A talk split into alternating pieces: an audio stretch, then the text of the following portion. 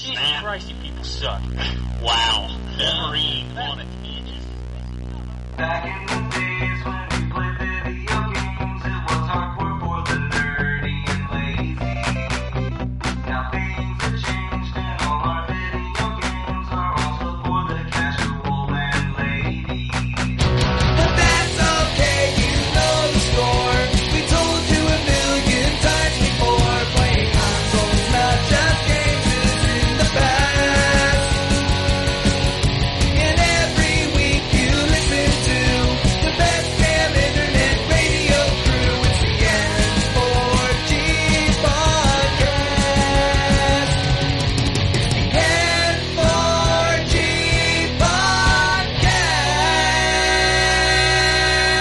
All right. It's time for another week of N4G Radio.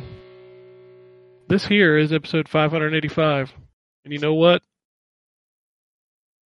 It's the last episode of the decade. 2019. We're about to hit that magical future year of 2020. That's right. And the show has been here this entire decade. And longer. The aughts. We were here for the aught tens. We were here for the we we were here for the aught sixes. Yeah, yeah, but we weren't there for that whole decade. This decade, we've made it the whole way. It's impressive. 10 years of fucking terrible podcasting. Terrible ass opinions. but on this end of the decade show, we have, as you can hear, Das Wombat. Oh yes. And we have Anthony as well. Yes. Papers, please. Gas queen, yes. Um, yeah, it's, it's the end of, it's crazy. A decade is ending. That is a little crazy. Man. It's like it only happens once every 10 years. Yeah, when you get older, Just happy to make it another. You're just happy that you made another decade. But I sit back and I think about a lot of the people didn't get lucky like we did and actually got to see the end of a a full generation. You know, the the crossover. Ninety nine to two thousand. I won't get to see that again. Yeah, that's the that was the first New Year's I actually remember. I mean, I Yeah, realized I- I was a kid, but that that that's the first one where I remember. Like, I remember the Y two K fear, which is so weird to think about in hindsight. But all the merchandise and everything of the Y two K bug, like that was the first one that meant something to me. Not just because it was the end of a decade and century and all that stuff, but like it was the first New Year's as well that I recall where there was actual importance to the fact that the year was changing over. Yeah, I mean, New Year's come, New Year's go. People, you know, vow to get to the gym, and then in January 10th they stop going. Those are the best things I look forward to every year is the Rage comics from like I think it's Reddit's R Fit, where there's always a new one every year of all the new people that have joined the gym and it's just it they're they're hilarious because you've met some of those people before. Even if you don't go to the gym they're they're fantastic little comics. Every year i look forward to that. That's about the only thing. But yeah, it's uh, it's been a great year of video games, and um, hopefully, barring any schedule problems, next week we will be doing our best games of 2019, which should be a fun show. There's been a hell of a lot of good games this year. Some of them I had forgotten about. Um, Most of them I haven't played. That, that's that's another thing, yeah. Um, but like I've just been kind of going through and looking at what came out in 2019, and sure we remember the stuff like Resident Evil and Death Stranding, but um, there's a few games that I've forgotten about that actually did come out this year. So that should be fun. i can tell you one game where i have to keep going and checking uh, if it came out this year because i'm like surely that feels like it was two years ago and that's my least favorite game of the year being left alive Yeah, that was a video game this year. That was a that was a very bad video game that came out this year. In bad and not in the sense of just like year of the bad video game Phoenix Down, which was which was an experiment that went horribly wrong and backfired yeah. on all of us. Um that was a game where I I had to, I went in going there's no way this game is actually going to be bad. Like there's so much money and and and and like quality studios and people behind and no that game is very bad. Uh, Square Wow. popped out two classics right in a row. That and uh, Quiet Man. Was Quiet Man this year too? That was no, last it was it was end of last year. But Right. it was back to back with Left Alive. Oh, Square was on a good run there for a minute, a hot minute. yeah, those are, hmm, those are bad. Both, and and I've played both. Yeah. Good for me. High five myself. Ugh. Well, is there anything that you've played recently yeah, I played we? the Star Wars game. That's really good. That's I don't know what I could add to that that you've already haven't talked about on this podcast. Is I don't necessarily love Star Wars like the rest of the internet seems to. Boy, am I tired of Baby Yoda. But I will say that that game is so freaking good. Wow. Um, yeah, it's really hard not to like that. Even if you're not a fan of Star Wars, I think there's a lot to really like there. Um, I think the only issue I had, and we were talking about this before the show, is just I feel that the dodging is a bit off. That that it it's either not enough space between me and the enemy that I'm dodging, or there's just so much space that I've now disengaged from combat and I have to kind of run back in. Um, but other than that, I think like the abilities I have, uh, some of the puzzle solving, um, exploration, like all that feels fantastic. Um, I do understand now, though, that, of why you'd want to have a warp between the uh, checkpoints, or whatever you want to call, whatever they're called. meditation again. spots. Yeah, man. Sometimes I go, "Wow, I really wish you could warp between those." And I know why they're doing it. It's because they don't want to have a lot of loading screens. But when you die, there's a loading screen, um, and It's a very and- long loading screen. and I, I've run into a few moments in this game which is, are fascinating to to say the least. Um, one of them was I had a I had the game like freeze on me with a loading screen at the bottom, um, and that was interesting because it's like it freeze while I was jumping and like running towards something. Like it was having to load the section in because I was moving sort of too fast and not how they'd expect me to move through the environment, I suppose. And the other one is after reloading after death, I could basically run up, see the see the enemies being moved into place in the game in a T pose, and strike them down before they could attack. What are you playing on? I'm playing on a standard PS4. Yeah, Um, the standard boxes have a lot of issues with this game. So I haven't uh, that the the the one of the loading screen. I knew why it was happening. Um, it- like I said, it, it just froze the frame, and it was like it was no more than like thirty seconds of loading. It was just so jarring because it hadn't done it up until that point. The other one is uh, when they're reloading the map. Um, generally, they in this particular area, the enemies sort of come in through a doorway, or or rather, are hidden by the environment and are always there. Um, but they don't engage you until you hit a certain point going up the staircase on that uh, secondary planet you can visit optionally. Do you know what I'm talking about, Ken? Dathomir. Yes, thank you. I don't, I'm not going to remember the names. Uh, there's one point where you swing across a rope bridge, a rope, and you drop down. There's meditation point, and then as you're going up the stairs, you kind of get attacked. Um, and then there's two archers and a, a melee fighter, and I died to getting by getting shot or something.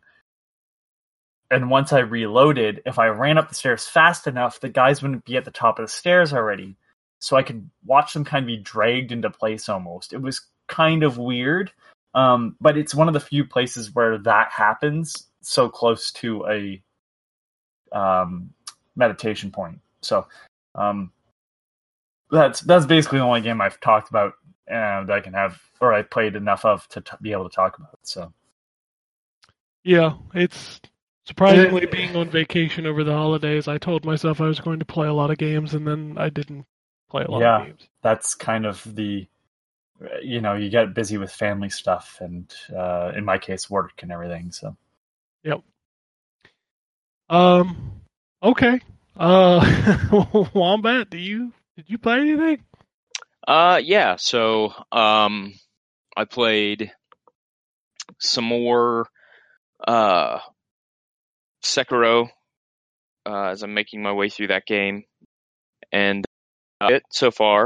Um, I, I'm, I'm not even even all the way backwards uh, to Demon Souls. I'm I'm not a, the biggest fan of the way the From games are structured um, in terms of like the way you move through the world and um, just the the I don't I don't even know how to describe it. Like um, structure is the only way I can put it. I don't I don't know quite how to describe it. So I'm trying to get my head head around that and just kind of oh go here and there's a boss and um, and then go here and there's a boss. But um, I'm enjoying what I played so far. It's um, it definitely plays well. Um, I've played a little bit more, um, actually probably through halfway uh, halfway through the game of uh, Ace Combat Seven. Uh, uh, that game's really good. It's really really good, uh, and I'm I'm biased obviously because I enjoy um, air combat stuff, but it's it's really good, and I, I'm surprised how um, how much I'm enjoying the story, even though it's uh, it's pretty anime. it is anime as fuck. But uh, but it's good. It's good. I'm uh, I'm liking that a lot. Um, I did get Fallen Order for Christmas, but um, I haven't actually even booted it up yet.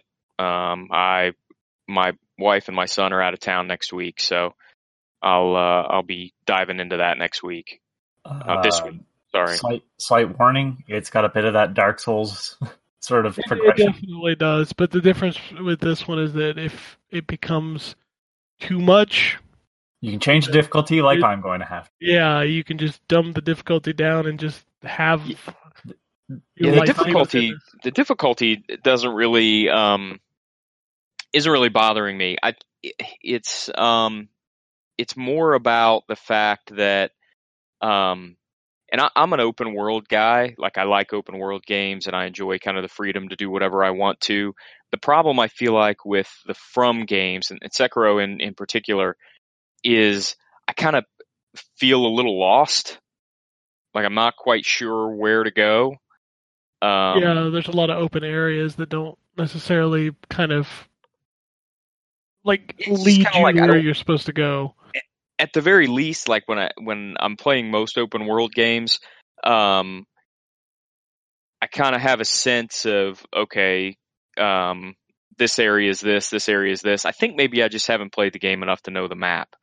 Um, so I- I'm getting myself a little turned around and lost. Uh, and there's like a there's an area where um, I don't know if this is a spoiler or not, where you kind of go back in time. Um, not really. It's like a flashback. Um, yeah, I and I can go back about. to that, but I don't know if I need to go back to it. I died in the middle of it. Um, There is a and- but I- boss I- at the end of it. Yeah, okay, I was gonna say I got the tools, even though I died in the middle of it. So I wasn't sure if I needed to go back, but I went back anyway. Um, so I don't, I don't know. I'm a little bit, I'm just a little bit jumbled up on what I'm supposed to do next. So I'm just kind of going somewhere and seeing what happens at this point. Is kind of my my path. yeah, Uh, and and uh, and you know, normally that kind of stuff doesn't bother me, but when you're doing it in a game that essentially resets the world every time you die, like it it, it almost um what's the word I'm looking for? It almost deters you from exploration because you're like, I don't want to go there because even if I clear it out, it's just going to be full again if I go back, and I don't Yeah, I like think it's I think in general that's um eh, the it does that. You know, I, I never really thought about it until you mentioned that. That it is, it does kind of bother me that, um, with the exception of the bosses, at least so far in this, it doesn't seem like there's a lot of persistence. Um, because you're right. If you die or whatever, you you everybody respawns, or if you rest at a campfire or whatever they're called, people respawn. So I never, I had never really thought about that. That adding to my sense of kind of um, being lost, but it, that might actually have something to do with it as well. Um, yeah, like so- there's a there's a lot of times where in a video game, like when you get lost, if you had a direction and you run into an enemy, you know that's the way the game wants you to go. yeah, because you haven't killed them yet. Exactly. And Right. and when you're in a game like a From game, you just once you rest or or you know do your bonfire or you die, you're like, well, of course the enemy's going to be there because they just fucking respawned. Right. Yeah. So maybe I, it's it's definitely possible that I'm just not. Um, once I play it more, uh, I'm probably only, I don't know, five hours in, six hours in. Um, so it's definitely possible once I play it more and start to learn the map more, that feeling will go away. But right now, it's a little bit. It's um, overwhelming. Isn't even the word I want to use either. But it's like the game is hard. Um, I'm trying to be stealthy, and I also don't really know where I'm going. Um, and even if I clear a place out, the guys come back if I die or if I rest. So it, it's like it's um it's a little bit. I'm still trying to get my feet under me. I guess is the best way for me to put Yeah. it. So um, Those games take a lot. Yeah. The um I also am uh I've I've been watching, I haven't actually played. I've been watching my son play uh Luigi's Mansion 3 um which looks awesome. Yeah, that's a good Uh, I video can't- game. Um um once he beats it, I'm going to start up my own file and uh finish it myself cuz I it it looks really good. I love how uh, every floor is like a different theme. Yeah, it's it's they did a great job with this one, and I, I've liked the other games in the series too. So, um, but I'm I'm looking forward to cracking that one open once he's done with it. Um, I watched him also play. Um, uh, uh, we got him the the double pack of Sword and Shield for uh Christmas, and uh, he's been playing Shield. Um, and he's he's really digging it. And it seems like a, a good Pokemon game. I've never been uh, huge on that. It kind of came after uh, I was a little too old, I think, to to get caught up in the Pokemon uh, craze when it first came out. But um, it uh, it seems like a, a pretty good Pokemon game, and um, he's really digging it. And he loves the um, like the Dynamax and Gigantamax stuff. Uh, he thinks that's super cool. So. Um, I, I think some of the uh, designs in the new Pokemon game are fantastic. Uh, even the way they re of the like of the designs of the Pokemon, I think they're fantastic. oh, Um, fantastic. Yeah, because I mean they've they've done like the regional stuff before, and I really wasn't a fan of kind of what they were doing or going for with Sun and Moon. Um, and then they did some of the designs in this new game. Like there's a uh, coral Pokemon, and it's now white, like it's dead coral. Um, Oh, like yeah. there's just they they're- they've done some really smart reworking, like the Meowth that has a large bushy beard, uh, and I, I don't know, like the fact that the Badger Pokemon, um, uh, Linoone is that the one? I can't recall. There's too Dude, many. I couldn't tell you a name Yeah, outside of think- I Pikachu think and right. Squirtle. but they've redesigned it to look like the Badgers that are in uh, the UK, which are black and white rather than like brownish. Um, I, I, I really like the effects that they're going for with this, and I mean they seem to have made that game uh, like streamlined a bunch of stuff, uh, so it's fun for kids, which is the main audience at the end of the day. Yeah. But I mean, it's one of those like I go, I'm not gonna like this game if you buy it, but you like the visuals and the presentation, everything make me want to play it still. Yeah. Yeah. So I can't help but think of Ernest Goes to Camp when you talk about a badger. I can't help but think of Badger, Badger, Badger, Badger, Badger. Oh, Badger. That's exactly where my th- see, see, my my brain goes to you never ever say this to a badger. Um, and then he also got um, uh, Zelda uh, as well. Which for, one? Uh, huh? The uh, Link's Awakening. Link's Awakening. Yeah, Link's Awakening. Okay. Okay. Cool. Um, so we're gonna. Uh, I told him he's not allowed to play that without me. So we're gonna we're gonna play through that together. It's a good Um, game. Uh, you will remember its obscurity. Yeah, I'm sure. Um, but uh, but yeah, I'm ex- I'm excited to play play that as well. And then um, other than that, um, not not a whole lot else. I did. Um, I picked up. I finally picked up, even though I should have probably picked it up a long time ago. I finally picked up the um, uh, the remastered version of Skyrim because it was 13 bucks on PlayStation Network this week. So um, I've been wanting to to go back to that for a while, so I might dabble in that at some point this year as well. And then, um, yeah, other than that, I'll, I plan on cracking open uh, Jedi next week or this week and um, getting through as much of that as I can over a couple days.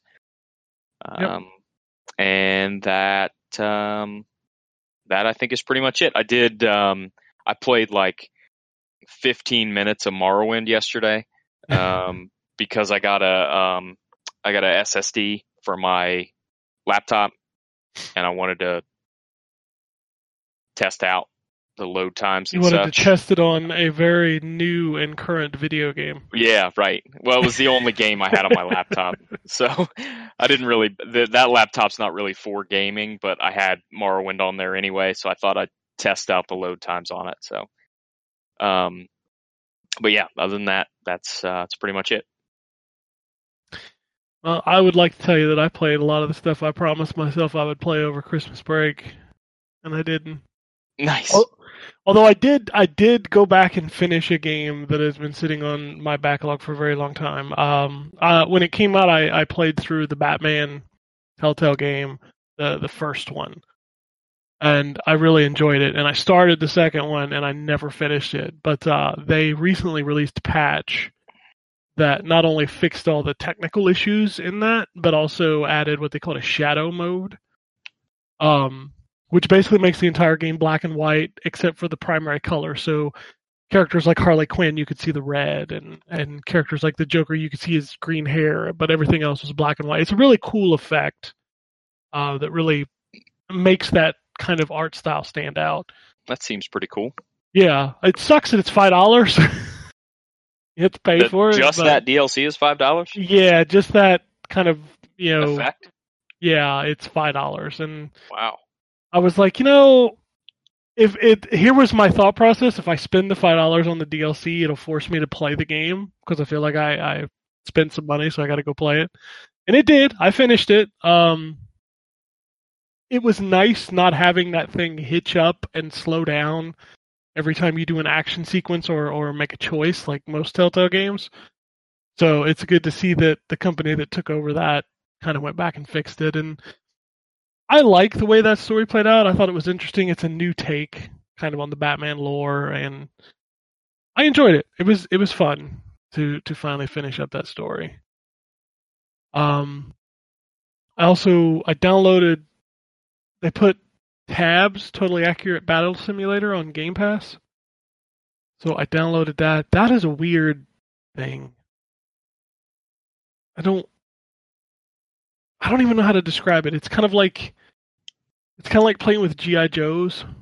You kind of set up two armies, one on each side, and then you tell them to go, and it's just like this weird physics-based fighting that happens, and there's like people flying all over the place. Um, it I've doesn't. only ever watched videos of it, and it reminds me of um, like when Machinima still existed. There was one where they would just pit like, "Oh, here's a dragon from Skyrim," and then we've loaded in. Uh, God, sorry, I'm forgetting Skyrim enemies. Like like the lowest of the low Skyrim enemies, but they'd load in a thousand of them and just Yeah. have them battle to see who would win. So Uh, this thing is reminds me of still that, but a video game. so this thing is still in game preview, and I was just curious what would happen if I just mash the button and put like literally a thousand enemies on screen. Don't do that. it, it, it's a slideshow. the game just almost kind of stops. But it, it seems like it might be neat to, to toy around with. And the fact that it's on game, it's another example of what we talked about before the show.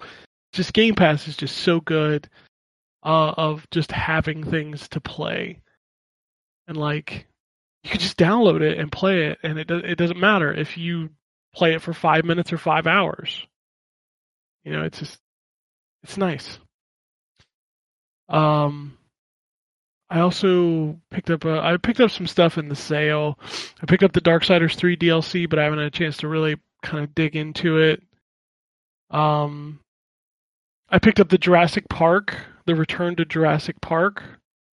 Uh, since Jurassic World Evolution was free this month, they uh, put the the DLC out for Jurassic Park, which has the voice actors from the original movie, and it lets you go back to the island after all the shit happened and kind of try to fix it, which I think is a cool premise. Um, I picked up Super Monkey Ball because it was on sale. That's some Super Monkey Ball. Yeah, it's not the best of them, but it's there. I mean, it, it's been a long time since I played Monkey Ball. Yeah, so- I, I thought, just it's still not? the weird one out of the group of Monkey Ball games. it is. I'm okay Uh, with it. I, I I rather see a Monkey Ball game than just have none. Also, since it was in Game Pass, I downloaded the Goose Game. oh yeah, I, I watched my son play that. I haven't played it yet. I that is not for me. I, I just I don't understand the, like I I guess I don't it's not fun for me. Like you just you just are tasked with dumb shit to do. And I just I don't really find it all that compelling to do said dumb shit. I don't know. Did not did not grab me. a big part of that game that turns me off is the music. I, I do not like the music in that game. It's just it's the piano music is not fun for me. Yeah, I, I don't know. It just didn't do anything for me. And then um, the last thing I picked up was uh, boy, the Street Fighter Street Fighter Five. So that's the thing. Like, how many pissed off people are there that that version that they just put out? What is it? The the Champion Edition, I think is what it's called. Hold on, I'm gonna sneeze. Sorry, I could feel it coming and I couldn't stop it. Um, so they put out that Champion Edition. It's like twenty five dollars, right? And it has everything. And when I say everything, I mean, you remember every time they put out like a costume pack, and it was like six dollars a costume, or like eighteen dollars for the pack of costumes. Like every single one of those packs is in that twenty five dollar download. So, like four hundred dollars that people probably spend on those costumes you can now get for 25 bucks. So I bought that and now I have every costume, every character, every stage. Just like wow. Did they um did they add in the the grass stage from Alpha 2 to that game? I believe so, yes. I believe it's in there. Nice. I haven't had a chance to to go back and look at every stage, but I did boot it up and play a couple rounds and like literally that $25 add-on gives you everything outside of the the only thing it doesn't give you is like the special stages for the events. Does does that include the game or do you have to have the game? I think you have to have the game. I think you can buy it with that champion edition for like 40 bucks, Gotcha. but if you have the game, you can buy that pack for 25. So which completely killed all the grinding I needed to do for fight money to unlock stages and costumes and just it just gave me everything and then I guess when is it Seth is the last character? I think it includes that as well. Gotcha. So, I mean, it's hard not to buy that for twenty five dollars just to get everything I hadn't gotten already. Um, but it still hasn't convinced me to play a bunch of Street Fighter Five. I don't know. Game's fine. I think that's it. I mean, I started a bunch of stuff. Like I told myself I was going to play Outer Worlds, and I booted that up, and I played for about an hour. I told myself I was going to play a Plague Tale, and I didn't even boot it up. I told myself I was going to play some Pokemon, and I booted it up and played it again, maybe for an hour. It's just those are games I really need to get back and play, and I just, I, I just played a bunch of Overwatch. I mean, I played a lot of Overwatch. I almost feel like that game is ruining other games for me because it's like I'll sit down and I'll think about what I want to play. And I'll just go through my list and I'll be like, well, I don't really want to start this 30 hour game. I don't want to pick back up this 30 hour game. I can just play Overwatch and if I play for 10 minutes or 2 hours, I get the same satis it's it's a hard thing. But I mean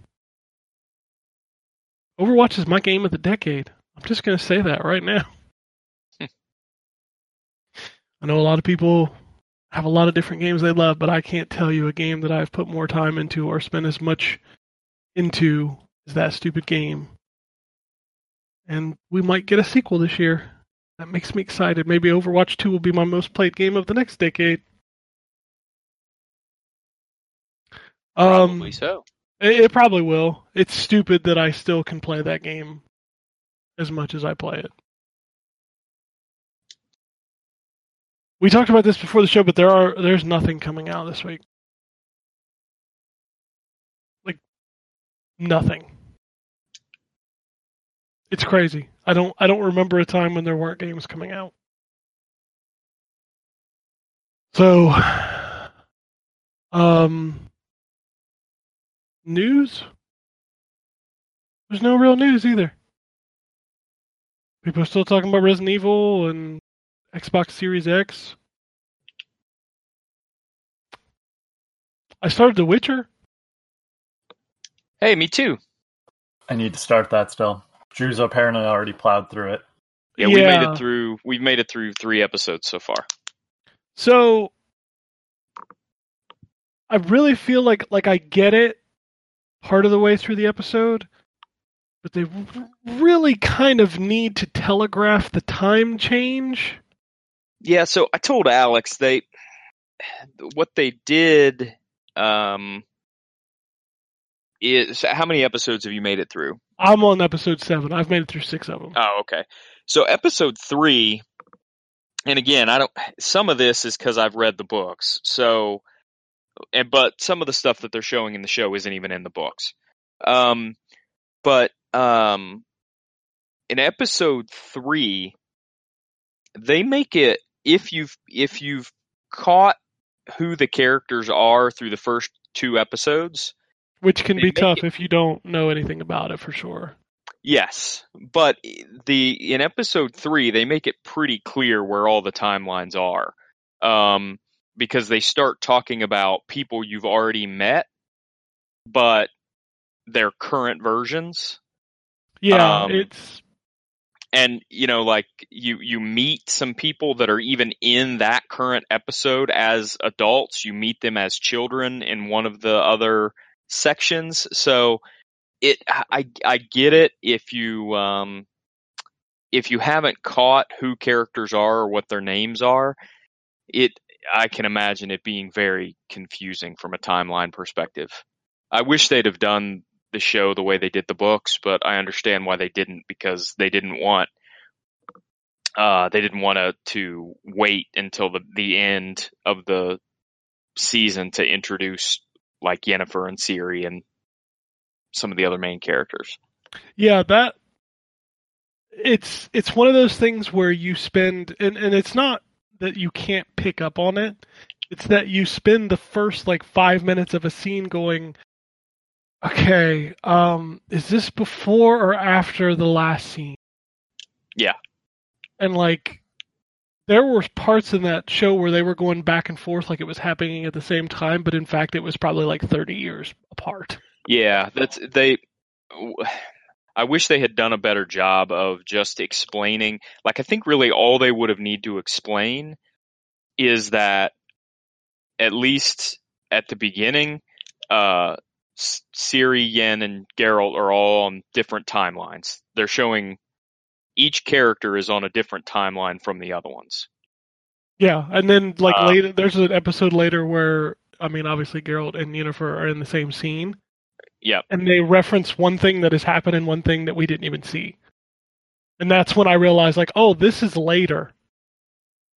Okay, like it didn't even it didn't even like it like attach to me, and it was really when people started talking about how Geralt's supposed to find Ciri, of when I really started to wrap my head around when the timeline was happening. Yeah.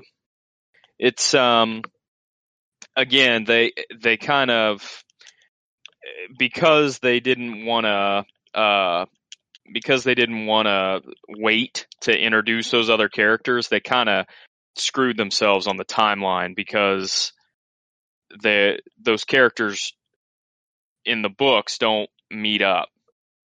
Um like in the books um the the story is told basically um in the last wish at least the first short story collection um the story is told via flashback.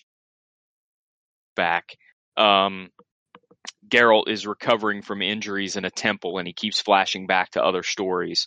Um he's he's recovering from the injuries he sustains in episode 3 of the show.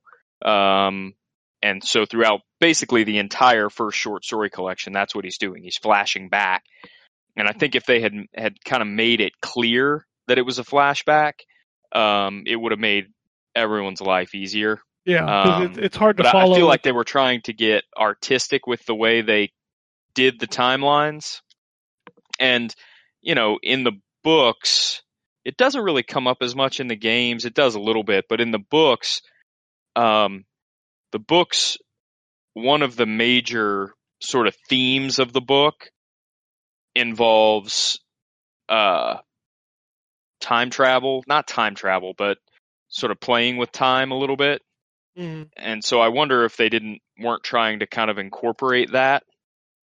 Um, but they did not do so successfully.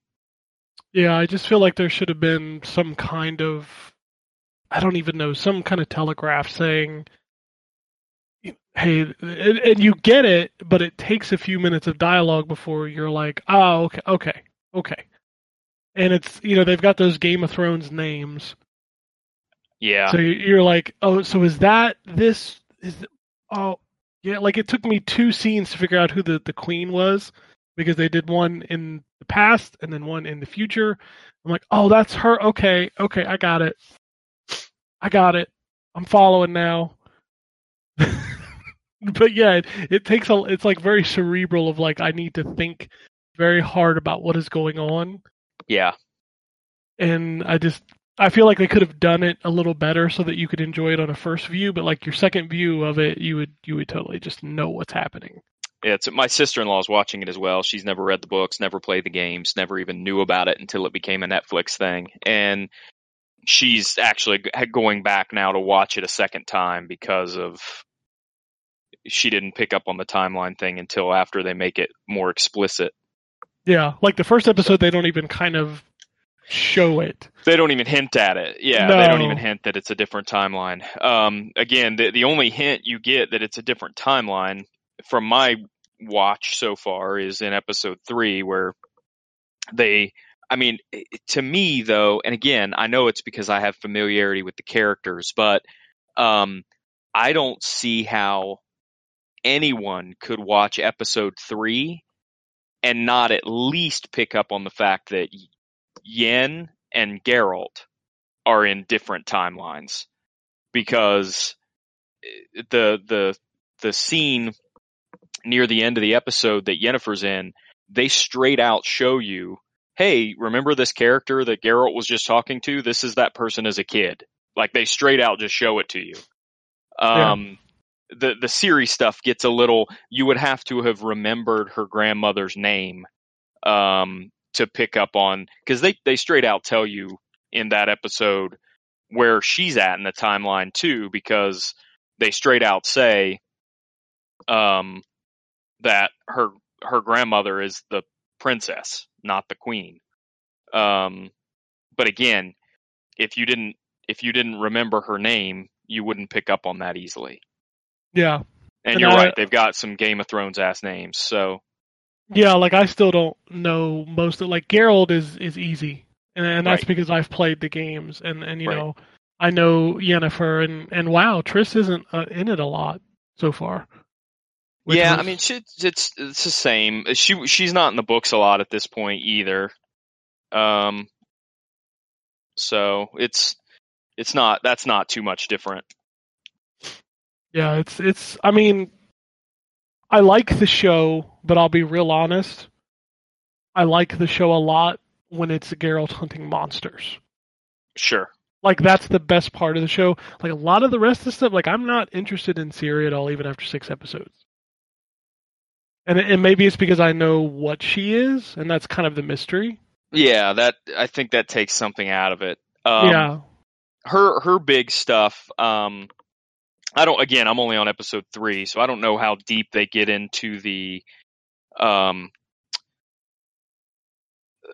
Ciri from the I, like I don't know how deep into the novel series they get and how much of it is just short story. Uh, but Ciri's big sort of coming out as a major character really is in the novels.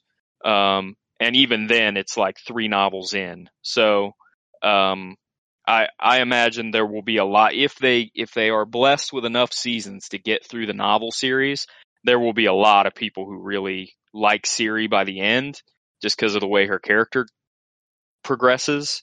Um, but at the same time, like she she doesn't um, there's not as much for her in the short stories as there is in the novels. yeah. I I wish there was more of the very first scene. Like they Where he's some- fighting the the Kikimora. Yeah, like that scene like sets it up like all right, this is gonna be good. And then like they there's did- not a lot They more did of an that for a excellent job of translating the fight against the um well, I won't spoil the the third episode. Oh They yeah, the, I, the in the castle, right? Yes, Yeah, yeah, that's a good They- one too. they did an absolute incredible job of translating that fight to the screen. Um, and to be fair, they had some help because CD Projekt Red also trans uh, uh, translated that fight to the screen in the intro to the very first Witcher game. Um, so they they kind of had a, a screen screen test, but um, uh, they did a great job. That fight is one of the more brutal ones, and it actually that's actually the first short story in the book. Um, after a very brief introduction, so um, it's one of the more important stories in the book. So I was glad they did a good job of making it look good. My favorite part of that is when he's like, "Shit!" He's like, "What? I gotta fight it till dawn." Yeah, yeah, That was that was a good. That was good. I like yeah. that. There's a my there's another my favorite part of that was when um, something happens and he just goes, "Fuck." Yeah, th- he says that a lot, and it's hilarious. Um, I, I will really good- say so. I will say that um, he has done a tremendous job with Geralt. yeah, he's good. Like he nails that character. I was very nervous, and uh, he has done a tremendous job. I'm I'm very impressed. There's another good one of those in episode six. That's the one I just watched last night. Okay. Yeah, um, we're gonna. My my wife and I have been watching it, but we have to watch it obviously when my son's not around. So Oh yeah, yeah, yeah, yeah. yeah, there's, it's um, there's some stuff in there that uh yeah, children. it's not pretty see. aggressive. Yeah. Oh, I mean, oh, the which I and I kind of I kind of prepped my wife that hey, this is as much as it is a You know, yeah, it's got some a little bit of Game of Thrones and stuff to it, but at the end of the day, this is a story about a guy who hunts monsters for a living. So it's going to have some horror in it. Well- Um, I'm gonna warn you right now. I can't remember if it's four or five, but one of those episodes, there's a whole lot of fucking going on. I mean, a lot, that's not a surprise to me. and it's all in one scene. Okay. We're talking like 50 people at the same time. And it's one of those moments where if my wife had been watching it with me, I would have been like uncomfortable because you're just like, "Why is this? Are we watching porn?" yeah. How much of this fucking is necessary? Uh, yeah, like I didn't really need all of this. Hmm. Yeah, I was still disturbed, but I don't. I don't know if it's been. I think it's in the first three episodes, the one where she conjures the audience. Yeah. I was like, "That's fucked up. Yeah. That's fucked. I don't like that. That's fucked up." Yeah, I'm I'm really curious. Um, what I'm what I'm most curious to see at the end of it is how people who have only experienced the series through the games, how their perception of the characters changes. Um, because there's um there's a lot of character development for Yen specifically. yeah, I didn't know about that- all that stuff. Before. Yeah, so and in that that stuff's most of that stuff's not even in the books. Um, it's just it's alluded to. You you know that it happened because Geralt knows that it happened, but um, they're not as explicit in, as they are in the show at what exactly that sequence. Uh, have you seen that yet? Where they actually do the fix? Yes, That's a Yeah. fucked up sequence. yes, the whole thing is up. Yeah, I mean, I was just like, wow, that's fucked up. they have not pulled any punches. I will say that. I will give no, no, they have not. Holy shit. But yeah, I got two more episodes. I guess it's already been picked up for season two. It has. Yep. So I'm interested to see how they end this because I kind of know where they're going. I mean, the whole let, let's be fair, the whole theme of the show so far is like Geralt's supposed to find her. Yes. And they they pretty much allude to that in every episode. And I just wonder Yes. if that's how the first season's going to end or if that's going to spill over into season 2. Mike, if I had, well, I'm not, I don't want to speculate. Yeah, I haven't I'm like I said I got 2 left. I got 7 and 8 left to Yeah. go, so They, um, they're the the the um,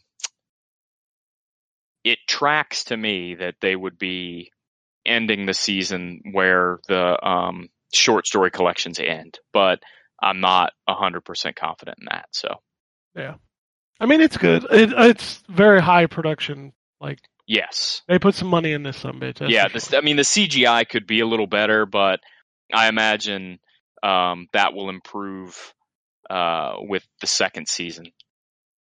Yeah, good on Henry Cavill.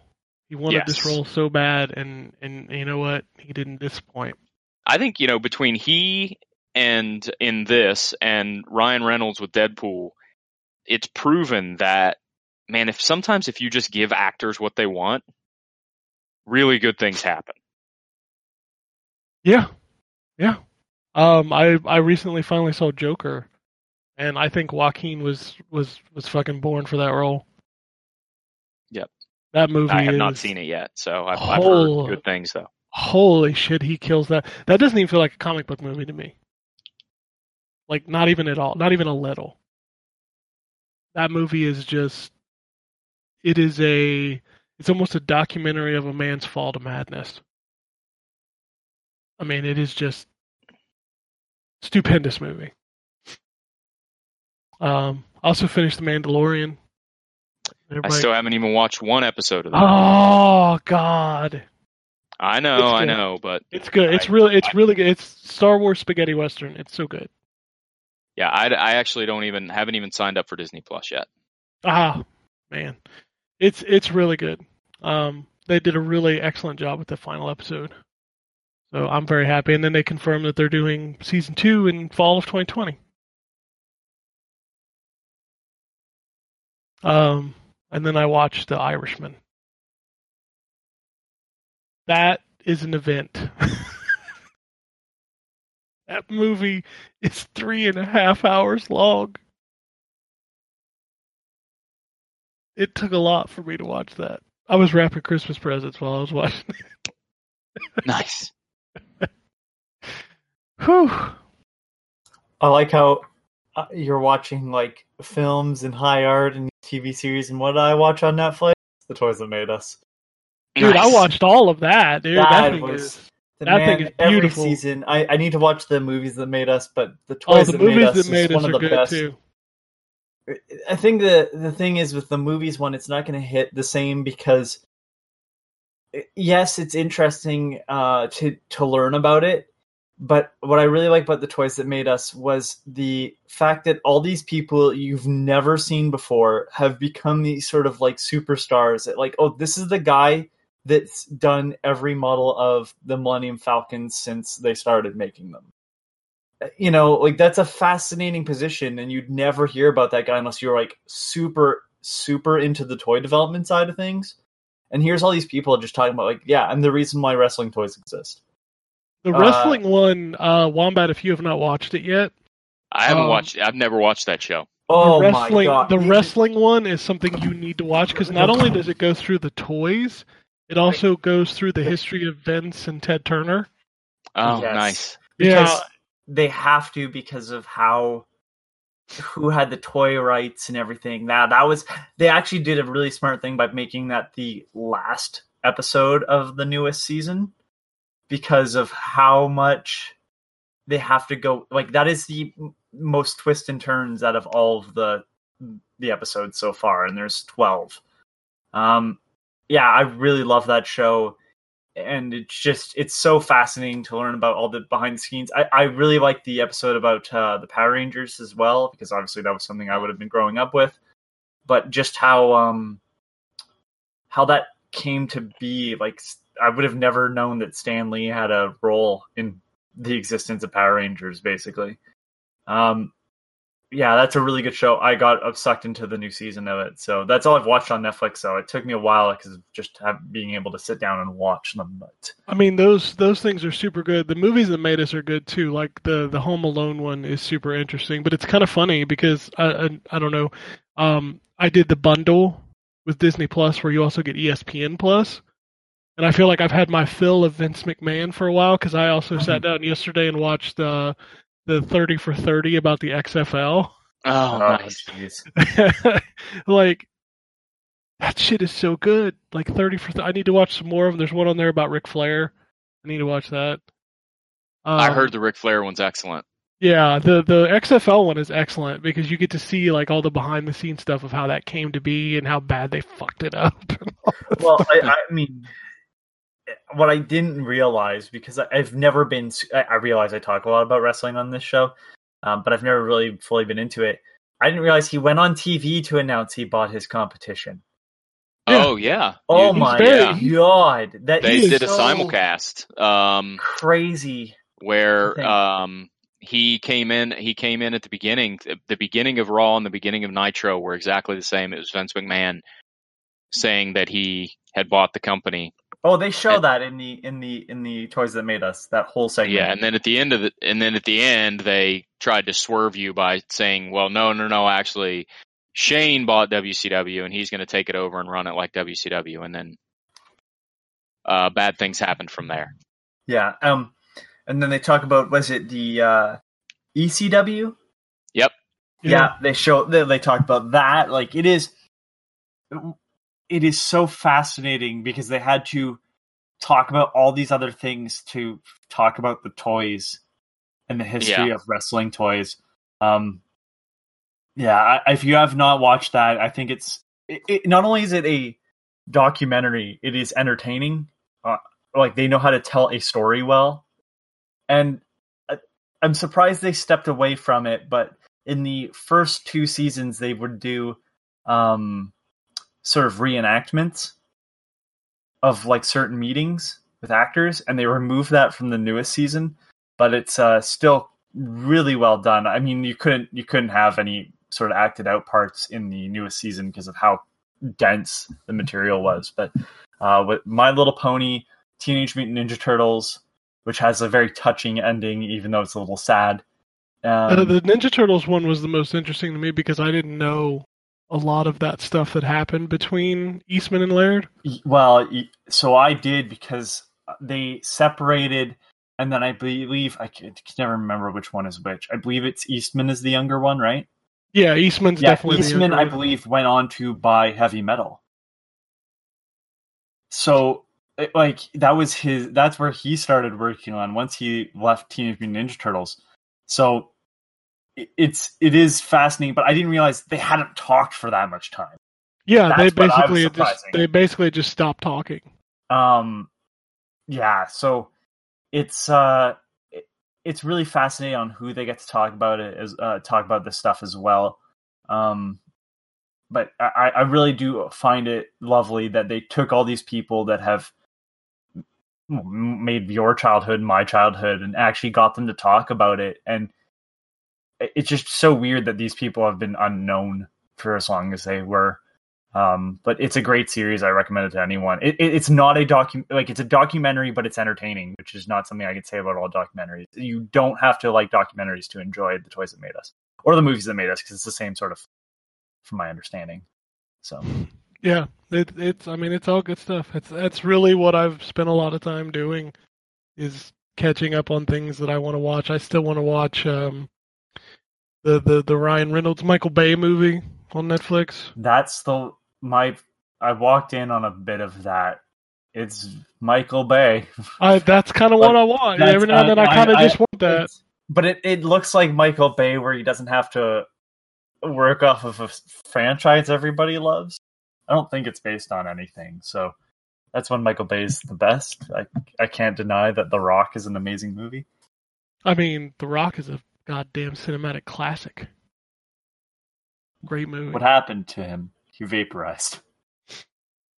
Um, and then of course I saw the Star War, but I'm not going to talk still about have it. not seen that. Yeah, I'm not going to talk about it. Um, I have a lot to say about that movie, and maybe it maybe day in the future we can talk about that movie. But um, since there's no news and there's no new releases, I did put out a tweet saying that we were doing our last show of the decade and ask if anybody had any. What's your what's your favorite game of the decade? Uh, obviously, mine's Overwatch. Do you guys do you guys even have uh, an inkling of what you would pick as the best game of the decade? Your favorite game? Uh, hold on a second, and I'll tell you. Okay, Anthony, what about you? Any? Oh, I didn't put a lot of thought in that. Um, I mean, it's easy for somebody like me who it, it's just that's the I, I mean, put I, in I the think I've got the answer, but yeah. So I, I would say I'm going to cheat and pick two, nice. um, and say The Witcher Three that's a good. That's a lot of people's. Yeah. and Skyrim. Well, Sky, wow, Skyrim was in this Yeah. decade, wasn't it? Yeah. That's what, What I had was- to check real quick. Okay, I couldn't I, remember if it came out in 2000. I thought it came out in 2011, but then my head started trying to play tricks on me. So yeah. There's been there's been a lot of games in this decade, and a lot of really really good games in this decade. it, it's rough for me because it's like I don't I don't necessarily judge games. It's it's a little bit easier in a year, but decade that's really hard for me to kind of put everything into some sort of order. Um, because like if you're gonna ask me how much, like the most time I spent with a video game by far had to be Final Fantasy 15. Um, but I would argue that I was obsessed with Watch Dogs. I know that sounds really weird. I will not say it's the greatest game ever, but I just was obsessed with it. Um, but I'd say something like Nier Automata would be closer to Nier Automata, and I have Hotline two that like stick out to me as why I like video games. Um, I don't think they could be in other mediums. Like I just don't think they would translate as well. Um, Hotline Miami was such a weird game to kind of just come out. I, I mean, I've been following Cactus. Um, I believe his name is what he used to go by, Cactus. Um, sorry, I can't say their actual names. Yeah, Cactus. Um, Cactus Squid. I knew there was another part. He used to have a bunch of um, weird uh, little games like Mondo Medicals. Uh, he had a whole series called Mondo. So I, I'd followed him beforehand, but then Hotline Miami came out. And that is such a fascinating, super violent, had a message behind it to some extent. Uh, really interesting way of telling a story. And I played that on PC. I played that on PlayStation Vita. Like I played that game a lot. So like in terms of indie games, that definitely sort of stole the decade for me in indie games. But like the game that I think of when I think of stories came from this year, and that's or not this year, but this decade is is Nier Automata, and just how how many how many interesting ways you can tell a story through gameplay. Um, that's probably the one I'd go to if you wanted a game that really represented what video games became in this decade. I'd probably tell you Nier Automata. So I suppose that's my answer. It's just it's really hard for me to sort of just pick on the spot, but I if I went through, I that would still be near the top. So Just pick Overwatch and be done with it. It's, it's I'm not fine. picking Overwatch. I, I a game I own but have never played because it came in a humble monthly bundle or whatever. That's good Yeah. that you've never played it because then you'd never play any other video game. Yeah, that's I suppose. Um, but I did I did get some responses. Actually, the first response made me smile. It's from our friend Mike Futter. And he just says, Thank you for allowing me to be a small part of this decade of N4G radio. Love you guys. Oh yeah, that was this decade, wasn't it? It was. and then he grew to eclipse this whole site. Yeah, he went and wrote for Game Informer and kind of was like, Hey, he's the man. Um, he, he grew up, and the rest of us we just stayed still here. lost boys. We're fine. Uh, Squiffy V2 says, I haven't been listening for the last few years due to a headphone ban at work, but I'm sure your production values are still high. Uh, favorite game of the decade is Portal 2, brilliant single player and a co-op mode that's never been equaled or beaten to this day. See, I totally forget like stuff like Portal 2, which would have been oh my god, that's closer to the beginning of this decade. See, that's the thing, like it's so hard to choose. I can't I can't sum up 10 years, but he's got a good point and did anybody was like everybody on Steam around that time? I actually played Portal 2 on the 360. So, do you remember how they in, sort of announced Portal 2 though? Yeah, they announced it at the PlayStation thing where they did Yeah, the. I mean, the- more like how they were doing it on Steam. There was the Potato Sack bundle, and there was a bunch of indie games, and then some of those indie games all of a sudden had Portal content you could find. Well, I mean, Valve's then- always been good about cross promoting. But that was the that was like the first time I remember that happening, where it was just, oh, I'm playing the ball because it was part of this bundle, and then you're all of a sudden one of the stages in the ball. If you had played before, it wasn't there, but then they added in a room that is a room from Portal. Um, uh, God, uh, what's the game that's uh wave based combat that's like against a bunch of undead stuff? Left 4 Dead. No, it's the one where you have to buy weapons between rounds. Oh, I know what you're talking about, like the Counter Strike kind of Yes. game. Um, Yeah, I'm having that moment too. But they had a they had a portal map all of a sudden, and it was like, oh, and then all of a sudden it's like Portal Two. That's that's how they kind of like hype that game up, and that's just so interesting because they really haven't done anything since. Because they haven't made a game since. Portal 2 was a phenomenal game. I remember playing through it two or three times, um, not just the single player, but also the co op with friends, and like, that was a really good game. Uh, da- ba- da- ba- da-. Broccoli says, Happy New Year, fellas. A game of the decade is Nier Automata. Hey, There you go. Mark says, Happy New Year, guys. I've been listening for all of this decade and more, so here's to the next. Just picked up a PSVR, but struggling to get some Move controllers for it. Loving it so far. Yeah, Move controllers are surprisingly expensive. and not they, they're not carried everywhere that sells VR. I find.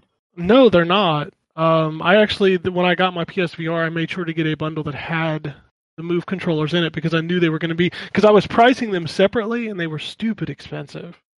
I lucked out and had mine from the the PlayStation. I mean, your batteries are still okay in those things? Yep. I Wow. didn't use them enough. I mean, like they. Did they, are they not white anymore? Are they yellow balls? I No, those I, things I got mean, like I. I, Uh, you're yeah, no, I don't have that issue, but I mean, like my even my Super Nintendo, which should have aged in time, is still gray. So Did you get one of the new ones? uh, Eventually, eventually they made a um a different plastic. not that I know of. Uh, I mean, it's the original sort of base model of it, so it's not like the Super Nintendo Mini. And No, no, no, no, no, uh, no, no. I no, mean, I understand what you're saying. Like, I, I, I'm just saying, like, it came with Mario World, so Oh, if it was came with Mario World, then it probably was the original. Yeah, the Yeah. the original plastic would like yellow, Yeah, but eventually they- they changed the it's plastic. the chemical that stops it from catching on fire or whatever, Yeah, or melting yeah. completely. Yeah. Uh, David says NBA 2K11 walking onto the court, um, walking out onto the court to the Jordan Challenge. It gives me chills to this day. Every part of 2K may have gotten better, minus the microtransactions, but nothing can compare to that moment. Its peak was is from North Carolina Michael Jordan. I wish I had love for uh, sports games, um, but it's always stuff like that, right? Like I wouldn't even jumping in, I wouldn't know to go to 2K11 specifically. But I'm glad that uh, I'm glad that that game still has a lot of love. I just the microtransactions weren't there. Uh, Dustin says Dark Souls. That's not a bad pick either. Is, is Dark Souls really this this decade? It feels it feels older. Um, Dark Souls, I believe, was Demon Souls was not. Demon Souls was I think 2008 2009. Yeah, and then Dark Souls was like 2011, 2012, maybe. Let's see. We should definitely look that up. I'm looking it up. Okay. Dark Souls. 2011. Yeah, that's what I thought. 2011. 2011. Uh, Demon Souls is 2009. All right. And Sorry, Ryan it still just- has it for the PS2. You don't even know. I do, yeah, I do. it's just based on where I was in life. Like I know that game released when I was working in a specific store that hasn't existed in like a decade. So it's one of those like trying to place myself uh where it was when Dark Souls came out. It's like yeah, that would have came out right as that store was closing. Holy shit! Dark Souls would have came out a mere months before I found out my wife was pregnant. Oh, The real Dark Souls. 2000, uh, right? 2009, and we found out. Or no, no, no, no, no, no, no. Yeah, no, because he was born in 2010. So yeah, I think we found out in October, September, October. 2009 was a weird year. Uh, Jeremy says, "Here's my top 10 in no particular order: Dark Souls, Diablo 3. Diablo 3 was wow. Dragon's Dogma, Witcher 3, Zelda: Breath of the Wild, Elite Dangerous, MGS 5, Elite Dangerous is a good one. uh, God of War, Mario Kart 8, Mario 3D World with honorable mentions: Rebel Galaxy, No Man's Sky, Final Fantasy 15, Bit, uh, Nier Automata. Been listening for almost a decade. Thanks, guys. Nice. uh, Super Mario 3D World um, is a game that I, when I started playing it, I was like, I don't know, like I've played 3D Land, and this just feels like a multiplayer version of that. And the further I got into that game, the better it got. So, um, yeah, that I mean, that is definitely up there. It's just so weird because I don't think about the Wii U a lot because like Breath of the Wild could easily be on my list as well. So Oh yeah. Yeah, Breath of the Wild would definitely. Witcher 3, Breath of the Wild. I, I'd argue though that like, Diablo Breath- 3 is hard to say no to. Breath of the Wild, I feel like the next game that, like the next Zelda game that takes from that is only going to get better. And I remember picking like Nier Automata uh, as my game of the year that year because I can't see where they're going next with Nier. I mean, it's such a jump from the first Nier to this one, but uh, like with the next Zelda game, I know it's just going to rework all the little kinks out and be even better. So it's one of those. I'm not sure if I really want to sell down as saying like that Zelda game is my favorite game of the decade, knowing that like the next game that comes out is just going to sort of fix all the little things and make me not like that game as much. That weird? Maybe that's a little I- weird, but it's just like I, I feel like that was like all the other Zelda games were working out the kinks of the last one. Um, sometimes adding their own, but like it's it's just like I liked Wind Waker more than I liked Ocarina of Time. I liked sorry, I liked Wind Waker more than Majora's Mask, Majora's Mask more than Ocarina of Time because it slowly worked more and more towards something that I, more I would enjoy, anyways. And then I'll tell you one- what. It's it's crazy for me to say this, but I think the most disappointing announcement that happened this year, or maybe it was last year, was Breath of the Wild 2. And I know that sounds crazy, but I kind of wanted a different Zelda instead of a following. direct up- sequel. Yeah, because Yeah. I, I know I'm in the minority, but I am not a fan of Majora's Mask. Um, You're not in a minority. I think I, I think just suddenly be, people became vocal about it because I know I liked that game when it came out, and that's probably because I was a kid and being able to transform is cool. Uh, but um, I, I really like that game just because the characters were so interesting and everybody had their own little life going on stuff. Um, but I remember people hating that because of the time constraints. And then all of a sudden, when the 3D remake was coming out, it was all of a sudden everybody's favorite the game. Uh, and then the same thing when Wind Waker HD came out. Another game I liked because of just the uh, large exploration, the little islands and the little puzzles on it.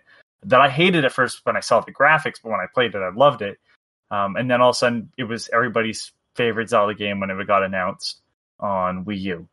Um, Twilight Princess was the reverse, where everybody loved it, and I played it on the Wii and went, I did not like Twilight Princess at all. but, but but a lot of people were like, "Well, it's not Wind Waker, so it's so much better." And I was like, "This game is a really long, and I didn't feel like I cared for any of the characters in it. The game was kind of ugly at times. The monster design was cool, but like the people just did not look flattering at all." And then all of a sudden, the HD remake was coming out, and then it was not the greatest Zelda game of all time, like Um, said. Like it's this weird like everything that was great is bad now, and everything that's bad is great. Yeah, it, it happens. And and looking back at Twilight Princess, its biggest problem was its like 12 hour tutorial. Mm. Um, but if you manage to get into that game, I still think it has some of the best dungeons Oh, of any Zelda ag- game. agreed. I, I just and, and you know what? A big part of that is I only have to look at monsters. Um, but everything surrounding that, all the little fetch quests, I, I did not find them enjoyable like I did in other games, and that's saying a lot because I didn't find all the fetch quests in other games to, to be super enjoyable, but I found them to be horrible in Twilight Princess. There's the one where you have to carry the hot water with you. And I was like, that's stupid and I hate this. Can we just um, all agree that Skyward Sword was never good and will never be good? I've I own it. I go, I need to play it, and I go, I hate the idea of the story so much. I'm oh, it's it, it has it has the, every problem every Zelda game, like all, all of them in one game. Like the Yeah, motion I'm not a fan controls, of that game at all. it shoehorned in is terrible. It has the 12 hour tutorial. Um, I've heard it's longer than twelve hours. it- well, I mean, just the tutorial itself. Then you get tutorials for each item that you get because they're all motion controlled. It's it's a bad. the mm, worst thing they ever did was give Link fish lips. And like Twilight Princess, he has those weird, uh, like just it's like I think just the upper lip is shown, and then they did it in in Skyward Sword as well. It's just this awful design. I hate it. It's never been good. I didn't like Spirit Tracks either, though. Like that's speaking of games people loved and I did not find enjoyable. Um, I did not find Spirit Tracks enjoyable. I preferred um, Phantom Hourglass, even though you had to keep returning to that same dungeon. All right. Um, Dustin says Disco Elysium should be on your guys' short list of games to play for Game of the Year. And FYI, there's no combat, all dialogue, and it's great. Uh, received a Super NT for Christmas. What a great gift. Uh, I finished Greedfall and Slay the Spire, both hidden gems of 2019 and worth checking out. I never went back to Greedfall. I heard Slay the Spire was good. That's um a c- card. Yeah, it's on Combat Game game, right? Pass too. So if you want to check it out, it's on Game Pass. You said Greedfall wasn't really your style because you didn't really like the setting. I the setting was not for me, but like the thing that I think that game slipped up on was the fact that they didn't explain like the story. Like once I found out what the kind of premise of the story was, I was more interested in playing it. The Hmm. whole going to the island full of crazy monsters to find a cure thing. Like I find that super interesting, but I just haven't had time to go back to it. Um, he says comparing Star Wars Jedi Fallen Order to Dark Souls is like comparing Battleborn to Overwatch. I mean, I suppose. I mean, there are similarities there, but yes, Jedi Fallen Order has a lot of Metroid in it. It does, but it also has a lot of Souls in it. It's got a little bit of everything, and you can't compare Battleborn to Overwatch because Overwatch is still alive and thriving. Battleborn got canceled. It's a dead game. Anyway, uh, Locka Man says, Hello, gents. Hope you all had a good Christmas. Just a heartfelt thank you to all of you for your time and passion over the past decade, and more talking about our shared love of gaming and food. Looking forward to listening to you all for another decade. Thanks. Uh, and that is it. That is our tweets. That is that is 2019, and that is the decade of 2010 to 2020. Wow. I forgot. Wonder Boy, The Dragon's Trap had a Oh, here we remastered. go. kidding. I'm kidding. I'm kidding. I'm not gonna put anything right through that. you know, that's another game I need to go back and finish. Is that Wonder Boy game that came out? Uh, you're talking Monster Boy. Monster Boy, yeah, yeah, yeah. Can I just say I love Wonder Boy that game too much. I, I, I played up to I got the snake, and I, That- I haven't gone that game is so reliant on backtracking, and it's like okay, there's there's a level where it becomes a bit too much, and I I love that, but in s- small portions. Like this game relies on it to a point where I just can't tell you it's my favorite of the series. Um, it's still good. I'm glad they made it. It's pretty.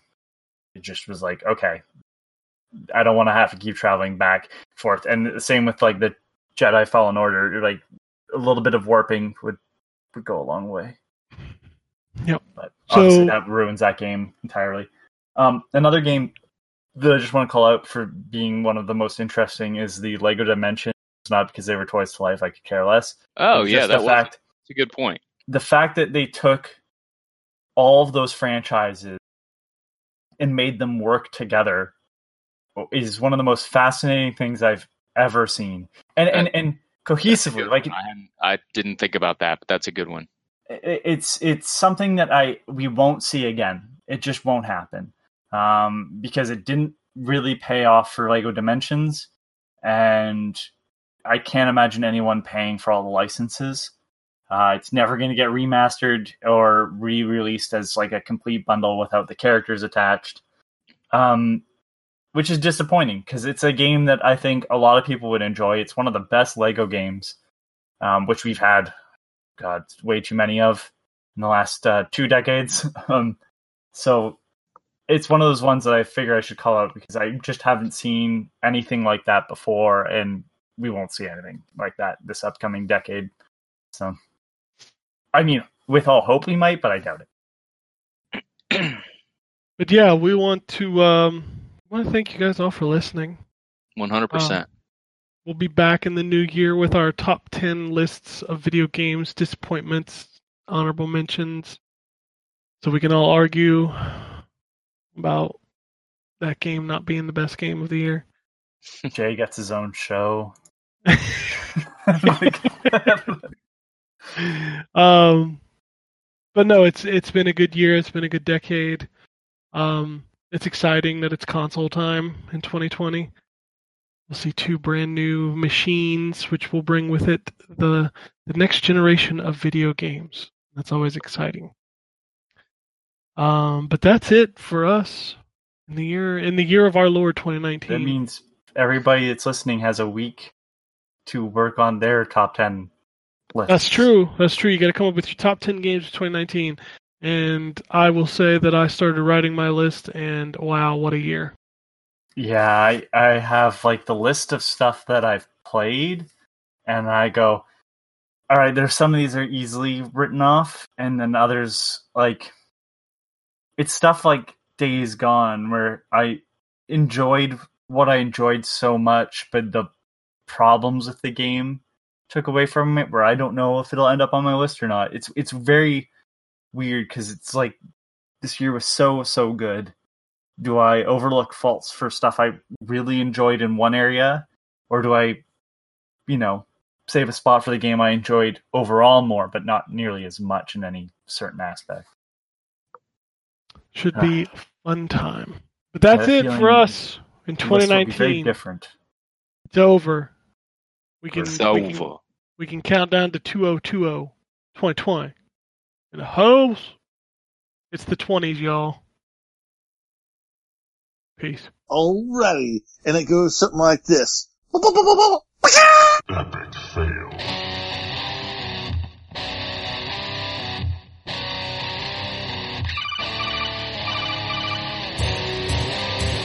Welcome to the N4G podcast.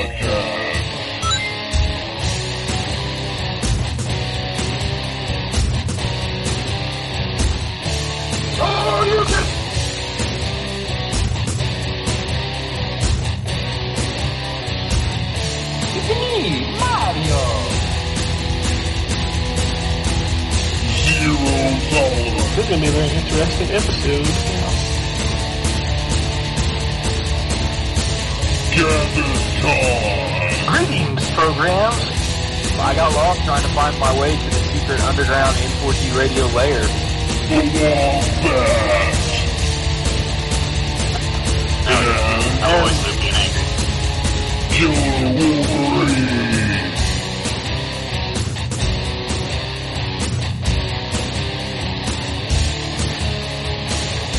Play games, not consoles. No fanboys allowed. And then, and then I killed the dragon. 8.0. Kill the dragon.